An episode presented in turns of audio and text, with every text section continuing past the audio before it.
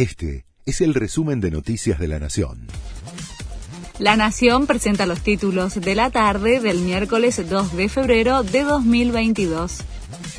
Al menos 12 muertos por consumir cocaína adulterada.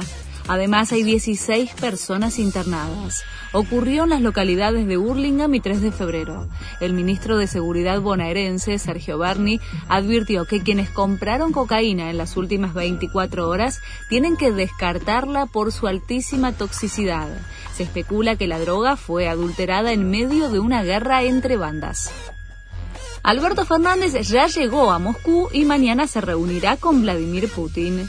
Después del encuentro con su par ruso, se irá viaje rumbo a Pekín, donde asistirá a la ceremonia de inauguración de los Juegos Olímpicos Invernales. Además, tendrá una reunión con el presidente chino Xi Jinping.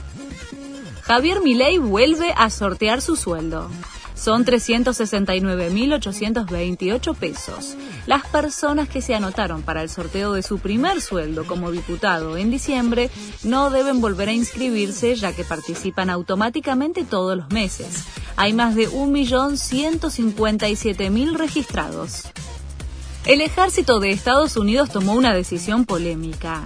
Los soldados que se nieguen a vacunarse contra el coronavirus serán dados de baja inmediatamente. Las autoridades señalaron que los no inmunizados representan un riesgo para la institución.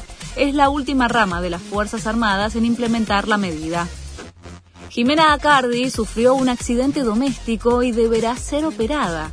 Se cayó mientras paseaba a su perra y sufrió una fractura en el húmero. La actriz y pareja de Nicolás Vázquez confirmó que deberá pasar por una intervención quirúrgica, por lo que las funciones de la obra que protagoniza en Mar del Plata están canceladas.